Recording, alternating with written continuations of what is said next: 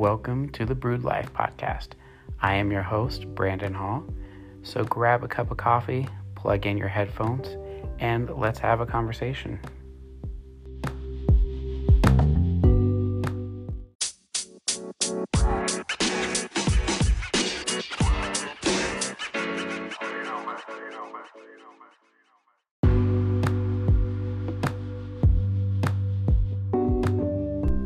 Hey, everybody, welcome to this week's episode of The Brewed Life. And this week we are going to be discussing uh, immigration and refugees and the church's response to those people groups. I had the privilege of uh, speaking to uh, Laura Pontius, who is the immigrant outreach attorney uh, here at Neighborhood Christian Legal Clinic in Fort Wayne, Indiana. And uh, it was just such a great conversation she is obviously, uh, because of her job, and not just because of her job, but because of her passion and uh, her heart, she is knowledgeable and uh, just had a lot to say and offer on the uh, topic of immigration and refugees. Uh, she is going to go over, and you're going to hear a lot of uh, numbers about uh, the statuses, the uh, growth the, or decline, uh, and just uh, some really good, uh, you know, whether books or podcasts or organizations, just a lot of information she's going to give to you that's going to be a great place for you to start to educate yourself about this uh, issue and uh, even hopefully give you an opportunity to find places to get plugged in and involved. So I highly encourage you if you are, if you can, uh, if you're not driving or doing something else uh, that inhibits you, I would highly recommend getting uh, some paper and a pen and just sitting down. And as you listen to this, just write down, you know, some of the statistics uh, some of the uh, websites and blogs and books that she's going to give out that uh, will be great places for you to start when it comes to educating yourself about the immigration uh, issue and the refugee issue here in the United States and around the world, and also places that you can get plugged in and involved. So, uh, I hope you really enjoy this. I know there's a lot of information that is going to be beneficial and I, I hope that this is a, going to be a great launching point for anybody listening that uh, may have questions about the immigration and refugee issues that are going on right now. Uh, that will encourage you to continue to educate yourself and to just get plugged into your community and start start being able to put uh, faces and real lives to these statistics and numbers because that's really it, what it's all about. These are real people and real lives and people who are made in the image of God and who God created. And we have a duty and a calling as believers to uh, just minister to the least of these. And uh, there's a lot of people, especially in the refugee uh, situation, that are the least of these that are in dire situations. And uh, so just uh, just sit back, listen, uh, write some notes if you can. There's a lot of good information. If you're not able to, go ahead and listen, and just come back and listen again and write down uh, all these different resources, statistics. Uh, they were very beneficial and helpful to me, and I know they will be for you as well. So uh, grab a cup of coffee, plug in headphones, or uh, plug it into your vehicle, and uh, just listen to the conversation. And I will talk to you uh, as soon as we are done. And uh, yeah, just enjoy.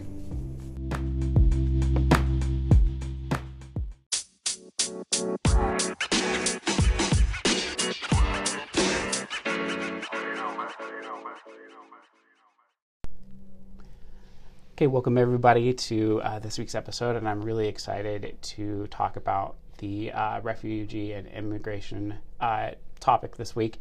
Um, before we get started, I just want to uh, give my guest, uh, Laura, just a few minutes to introduce herself and who she is and what she does.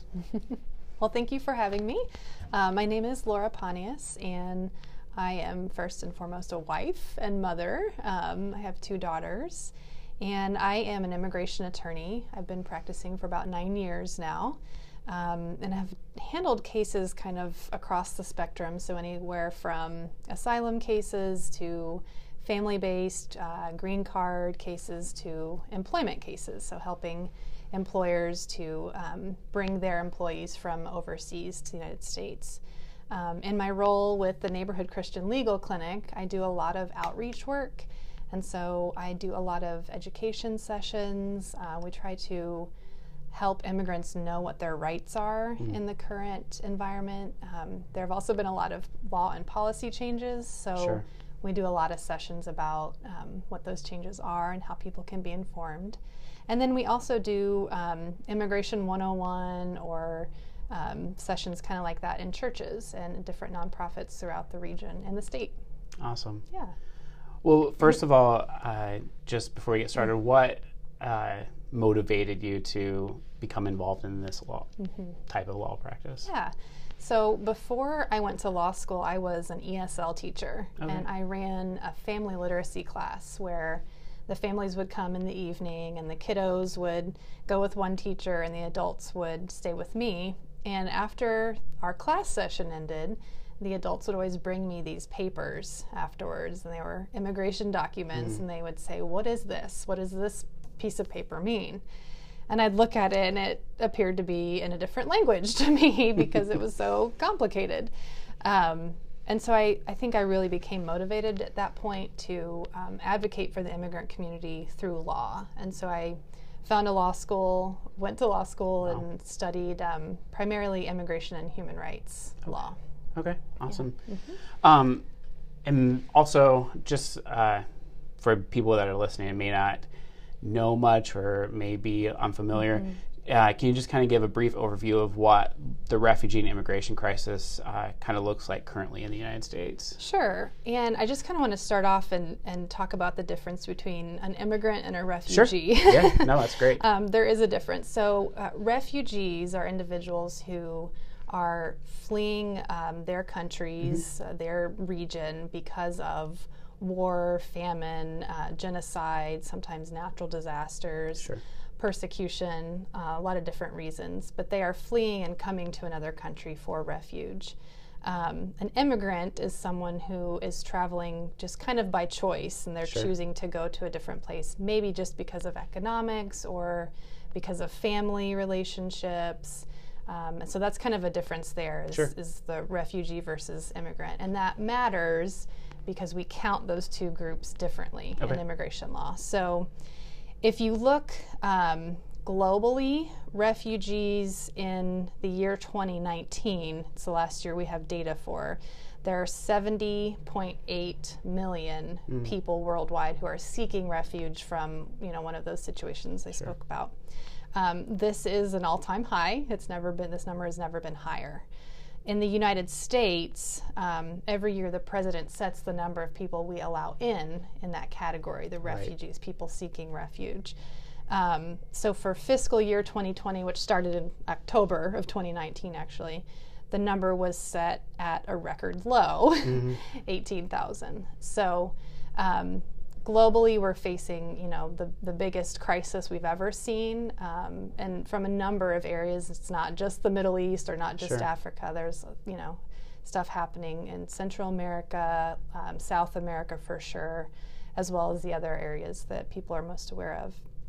Um, for immigrants, so people who are, you know, migrating by choice or migrating, um, you know, because of family or jobs, um, globally, immigrants are moving all, all the time. Sure. They're always crossing borders. Uh, the number I pulled up is an estimated 272 million migrants, so about three and a half percent of the world's population. Okay. Wow. They're moving. Yeah. they're on the move. Yeah. Um, you know, most people leave their home countries for work. A lot of, you know, this number of people who are leaving because of finances or mm. climate change is another big push factor. Those those areas are kind of increasing right now. Um, currently, most migrants worldwide are coming from India. Okay. And everyone's favorite destination is the United States. Sure. We're the yeah. number one choice of, for most people. Um, if we look more at the United States and what is happening with immigration here, um, in the last three to five months, actually, border crossings have been going down. So there was a really big spike in um, 17, 18, but then kind of halfway through 2019, the border crossings started to go down a little bit. Okay. Um, our asylum applications are continuing to increase. People are um, continuing to request asylum, which is completely lawful, by the way, Sure. to do that. Um, and we've had a lot of changing uh, policies in immigration law in the United States. So people who have been seeking family based uh, benefits like a green card through marriage or through a family relationship, and also um, employment based, you know, employers who are trying to get their employees here, they're they're really struggling in, Sure. in the last year, year one to three years because the policies are shifting a lot. So it's making it more difficult. Um, we also, as of this last week, have a new rule called the public charge rule. I don't know if you have heard about it on the radio or anything, but it's essentially a wealth test that we're going to start imposing on people. So before people can even travel to the United States, get a visa, they have to fill out this 18 page questionnaire showing that they can support themselves financially. So there are a lot of really big changes that have Yeah. been happening in the United States with immigration. Yeah. uh, yeah, I did not know about that. That's yeah. interesting. uh, how does what's going on now contrast to what the landscape looked like, you know, four years ago before a lot of these new policies went into place? Yeah. Um, so again, if we look at just refugees in 2016, um, there were 65 million, contrasted with about 70 now. So, you know, in the last four years, that's that's quite a bump. Yeah. Um, I think it's interesting to note the number of refugees we were admitting in 2016. So this would have been a number chosen by Obama. hmm Um, so in 2016, we allowed in about 85,000 Okay. refugees, and, and now we're at 18,000. So Okay. that's quite a shift Yeah. as well. Yeah.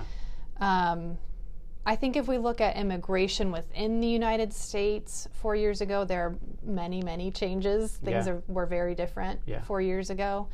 Um, a lot of people assume that Obama was kind of a softie on immigration, but he actually had pretty high deportation levels. So I think that that's good to point out. Yeah. That, um, you know, some of the myths that people think about Obama's administration weren't always true. Um, one big shift was, um, even though there were a lot of deportations, the deportations were very um, narrowly focused on the worst of the worst. Okay. So um, there was a policy called prosecutorial discretion, which meant, um, you know, when someone is um, in, when someone encounters ICE or some sort of law enforcement, if they're a really bad offender, that's a high priority for for the prosecutor. They're going to try to, you know, arrest that person and deport that person. Um, so the, you know, the policy under Obama was that we're targeting the worst of the worst. Under President Trump, the policy is more if you are arrested, if you are detained, and you are without status, if you're undocumented, you will be deported, regardless of if you have a criminal history or not. Okay. So that's a pretty big shift. Yeah. Um, the other thing is this new public charge rule. So I think the estimates say about three to five hundred thousand people per year will be excluded because of it. So things are just a lot more difficult Yeah. now to navigate for pretty much every group of immigrant. Yeah. Um, lawful immigrants are facing challenges. Unlawful immigrants are facing challenges. Refugees, people who are seeking asylum, are Yeah. facing a lot of challenges. Yeah, yeah. um, and there is, you know, as we talk about these things, and especially over the last four years with a lot of the policy changes and a lot of, uh, I think a lot of the reason that uh, people kind of got behind and voted our current president into office is that there was a lot of fear and misconceptions that were in play about refugees and even immigration. Uh, so and I and they're still going on right now. Still a lot of fear. still a lot of misconceptions. Um, what thinking of that? Like, what is something that you would uh, speak to those people or to those fears and misconceptions that they may have? I think the first thing to point out is people don't realize their misconceptions. Yeah, yeah. um, the fear is very real and it's it's visceral, right? It's mm-hmm. this raw thing that people respond to. So um, when the media or when our elected officials say something, most of the time people just believe it. Um, but I, I really would encourage people to use their gifts um, of uh, you know a brain that works really well yeah. and the resources that they can use just by googling um, i mean i think you know immigration is really a very complex set of laws and policies and it's it's not entertaining. Yeah. yeah. so when the media reports on it, they try to make it more entertaining. Yeah. But there is 100% of the time more to the story. Yeah. So um, maybe toward the end, we'll go through some of those resources people can use to yeah. look up their questions. But I would just encourage people to form their own opinions to not take everything at, at face value mm. that they're hearing yeah. yeah. Um, or seeing. I mean, I think that there there has been false reporting on both sides. I won't, you know, just sure. point to one side. So I think I think it's important that people gather information. Um, definitely not from social media. I yeah. think social media is one of the worst ways yes. you can get yes. information on current topics. So if you're seeing things on Facebook or Instagram that look odd to you or seem inflammatory, look it up yeah. and, and do the research because you know we can do that as humans with with working brains. yeah, no, that's good, and I think that that uh, the social media aspect is huge because yeah. it does really just incite a lot of mm-hmm. fear and a lot of uh, misconceptions, whether they know they're misconceptions or not. But yeah. uh, you know, it just takes one person to share something that doesn't have all the truth Absolutely. and it just spreads like wildfire Absolutely. and just causes that fear to mm-hmm. kind of spread. And I have found myself really guilty of of um, being persuaded by yes. that too. Not in my own profession because I know you know I know the ins and outs of what's happening, but with other other topics yeah. um, that come up on social media, I'll read something and I think, wow, that's really a strong statement, and yes. I wonder if that's true, and maybe it is true, and then you know, I get interrupted and I don't go and research it, yeah. and then I'm left with that thought uh, mulling around in my brain, which is, I think that's dangerous. Yeah, no, absolutely. Um, and that kind of leads into the next thing. Like, what are some uh, practical ways that either, like, you know, as an individual, I, myself, or the church as a whole, mm-hmm. uh, can get involved in kind of make an impact with the mm-hmm. either refugees or the immigration uh, mm-hmm. process or just the people who are the faces of the refugee and immigration. Mm-hmm. Yeah, there are so many. um, and I'm going to allude to a resource that's really great by um, a friend of mine. Her name is Sarah Quezada. Okay. And she's an author who wrote a really great book called Love Undocumented. Um, but she um, put together this really great guide called What Do We Do? And she's a Christian um, who married an undocumented immigrant. Mm. And so she had to navigate a lot of these questions and she yeah. had to navigate the immigration legal system. Um, and so she kind of has, has lived this on a, on a deep level. Um, but so she put together this great list, and I'm just going to read from, from her list because it was so helpful. Yeah. Um, the first is to visit detainees. Mm. So, um, one of the things I didn't mention earlier is that detention of immigrants right now is at a record all time high. Yeah. So, we have a lot of people who are not criminals, they're yeah. civil offenses. They're not a criminal offense, but they are locked in prisons. Mm. Um, and there are mothers and children yeah. and families uh, going through this. So, visiting detainees, writing letters to detainees, um, sending care packages, kind of reaching out to those who are imprisoned um, in this situation is a really powerful thing. Our closest uh, immigration detention center is in Clay County near Terre Haute. Oh, okay. Um, so they, you know, could always use encouraging notes and, and visitors, those kinds of things. Um, a really simple thing to do is to shop immigrant businesses mm. and restaurants here yeah. in our community. Um, raising awareness, so writing an op ed for your newspaper or for a church newsletter. Um, sharing books with people. So there are a lot of really great books that kind of uncover the complexity of immigration and look at the, the things that are happening on the ground.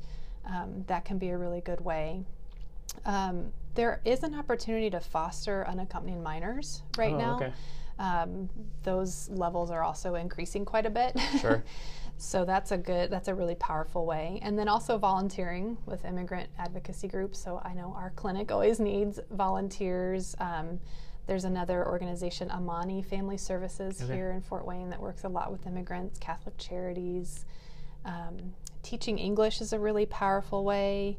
Um, creating a scholarship could be powerful right now. Um, individuals who have DACA status, so deferred action, Yeah. the Dreamer Group, they, um, you know, accessing college is really difficult for them Yeah. financially. So Yeah. if you have financial resources, create a scholarship for someone in that situation. Um, and then obviously, uh, you know, interacting with your lawmakers about Sure. the system Yeah. and its brokenness.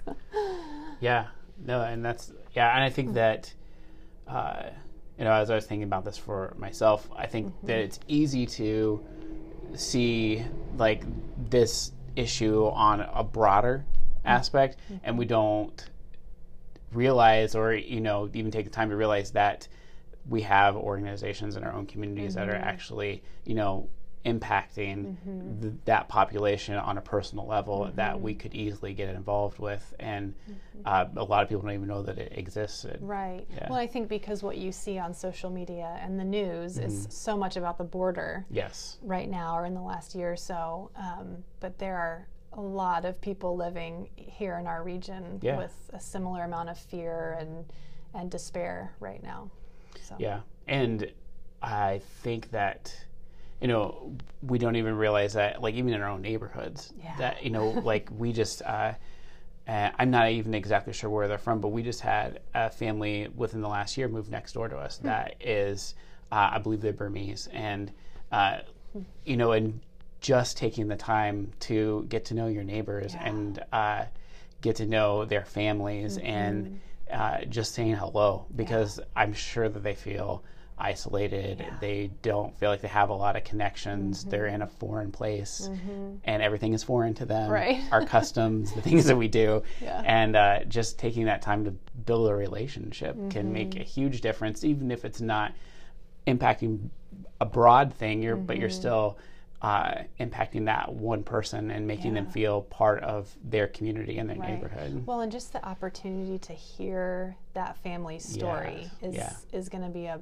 like life changing moment for you and your family. Maybe you know Yeah. just to be exposed to someone who has faced um, you know persecution or famine or something that you know we don't necessarily face here in Yeah. northern Indiana. Yeah, yeah. Yeah. Um, then how, um, and this kind of goes into like you know, kind of mentioned the you know our uh, senators, the law. Uh, how can we use our voice and the privilege that we have as citizens, and especially as you know, white Americans, Yeah. uh, to bring awareness and support to the situation? Yeah, I think the first thing to do is to to become educated about it, and I think Yeah. this podcast is a really good first step. Um, there are a lot of books, as I mentioned, that can kind of help to dispel the myths and um, put a lot of context to the issue. And then I think once you have the information, um, being an annoying constituent is a really good way. Yeah. Um, really, the, the the biggest issue here is that we need reform. Yes. We needed immigration reform starting in the '60s, the Yeah. 1960s, and it's um, you know our our current system is based on a piece of legislation that was created in 64 1964 and that was before the internet existed Yeah. we're just a very different society now Yeah. so um, you know if we can really encourage congress to uh, get along and Yeah. and get in, you know it, there is no perfect piece of immigration reform everyone's going to have to give on something you know we have to that's the whole idea Yeah. of getting laws passed but um, so yeah being an annoying constituent i you know i encourage people to do that once a month call once a month or write your senator once a month Mm. uh, make your voice heard um, voting is a really important thing um, you know knowing where your candidate stands what kind of policies they're enacting uh, looking at every aspect of their policy looking at the economics the family impact um, I think those are really important. Okay. And uh, what do you see as the future of uh, both refugees and immigration programs in the U.S. based on kind of what's happening now? Yeah. Um, well, two things. One is I think uh, immigration to the United States is only going to inc- increase from here. Sure. Um, we've always been the number one destination. I don't see that changing. Um, I, I do think that the refugee number will be spiking in the coming five to ten years. I think um, with the climate change that we're seeing and, mm. and the impact that's having on global migration, I think that um, people moving because they have to, I think that yeah. we're just going to see that increase. Secondly, in the United States, I think it really depends on what happens in, the fall yeah. this year yeah. with the election. Yeah. Um, the policies that come from the executive branch really matter. Yeah. Um, some of them have been held up in federal litigation, so they mm-hmm. they were created but never really implemented. But just the fact that they were created. Um, that has a trickle down effect sure. uh, on the immigrant communities. I mean, months, almost a year before the public charge rule began, um, we saw a huge amount of uh, immigrant families stop using public benefits that were legally issued to them. Mm-hmm. You know, they were legally entitled to yeah. use them because they feared what was going to happen. Yeah. And they didn't need to stop, and they still don't. You know, in a lot of way, in a lot of situations, still don't need to stop using them. So I think that. Um, the tone that our leaders use and and certainly the policies that are enacted will really impact what happens yeah. here. Yeah, no, absolutely. Um, and then, is there any other like advice or encouragement that you would want to give somebody that's listening that uh, maybe has questions or concerns mm-hmm. about this? Yeah, I mean, I think I just would go back to um, you know if you can find an opportunity to hear someone's story yeah. who has has immigrated to the United States I mean, we are all immigrants here, yeah. unless we are Native Americans. But um, I think hearing a recent story of someone who has has navigated the process in mm. the last one to three years uh, would really impact a person's life. It would really give give you context for going forward, and yeah. you know which kind of resources you want to utilize and, and learn about. Yeah. And then uh, finally, and we alluded to this a little bit earlier, but mm-hmm. what are mm-hmm. some uh, either good contacts or resources for those listening that they can get their hands on and get involved, or just like we said earlier, just to mm-hmm. be better educated about it. yeah. So um, I'm gonna again push Sarah Quezada. um, she does an email every Friday, I believe, and it's nice because it's short mm. and to the point. Um, but it summarizes kind of the latest immigration news, and it does it through her Christian uh, female lens. Okay. So for those individuals who are Christian and female listening, that is, I think, a really good resource. Um, another organization is called the Border Perspective, um, and they they send out. I don't think it's weekly, but they send out a, a newsletter. Um, maybe it's once a month about same thing what is happening on the border, what's happening inside the United States, and how can we as Christians or people of faith uh, engage with the issue. Right. There's a really good book called Welcoming the Stranger, okay. written by um, some people at World Relief. Uh, another is The God Who Sees, and it's um, a shorter, easier read. And then Christians at the Border, that kind of looks at the scripture mm. around um, immigration and, and migrants and refugees. Uh, locally here in the northern Indiana region, there are a lot of nonprofits who are in desperate need of volunteers and yeah. funds and um, and prayer volunteers as well. So, of course, the clinic, Neighborhood Christian Legal Clinic, would be a great place to connect. Um, National Immigrant Justice Center is up in Goshen. Okay. Catholic Charities is here in Fort Wayne.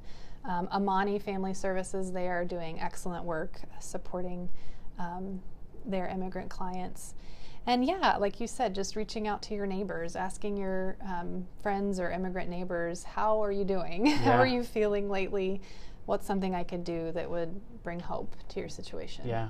yeah. Awesome. Mm-hmm. Uh, well, thanks for doing this. I think this is really good information. I think it's going to be a great, uh, for those who are ready and willing, I think it's a mm-hmm. great first step and kind of a launching point to be better educated and be more involved in something that I think that we tend to kind of push to the back burner and mm-hmm. kind of forget about, but really is all around us and mm-hmm. does impact us mm-hmm. on a daily basis. Absolutely.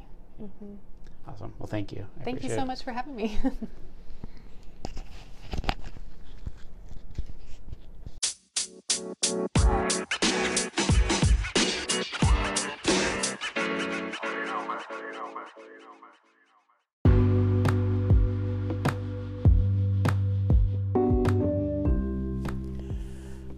Thanks for listening this week. I hope that you guys got as much out of that conversation as I did. I know there was a lot of information given, a lot of numbers and statistics, but it was all so good. So if you weren't able to like soak all that in or you missed something, I really encourage you to go back and listen to it again and get everything you need out of there so that you can go forward and continue to educate yourself, get plugged in, get involved, and start being a voice for uh, the voiceless and the people who need us to speak up for them. Uh, if you enjoyed this message, if you enjoyed this conversation and you uh, think that there's somebody else that would get something out of it and could use this, please feel free to share it uh, through, you know, text it to somebody, share it on your social media pages. Uh, go out to whatever platform you're listening to, whether that's uh, Apple Podcasts, Google Podcasts, Spotify, whatever platform you listen to, go out there, uh, rate and review this, and uh, just share it. And this that's just a great way to put it out there to more people, and more people are able to see it and connect with it. And we can just grow this community and have these conversations together that are so important. So, uh, thanks again for listening this week. Uh, and I will talk to you next week on the next episode of The Brewed Life.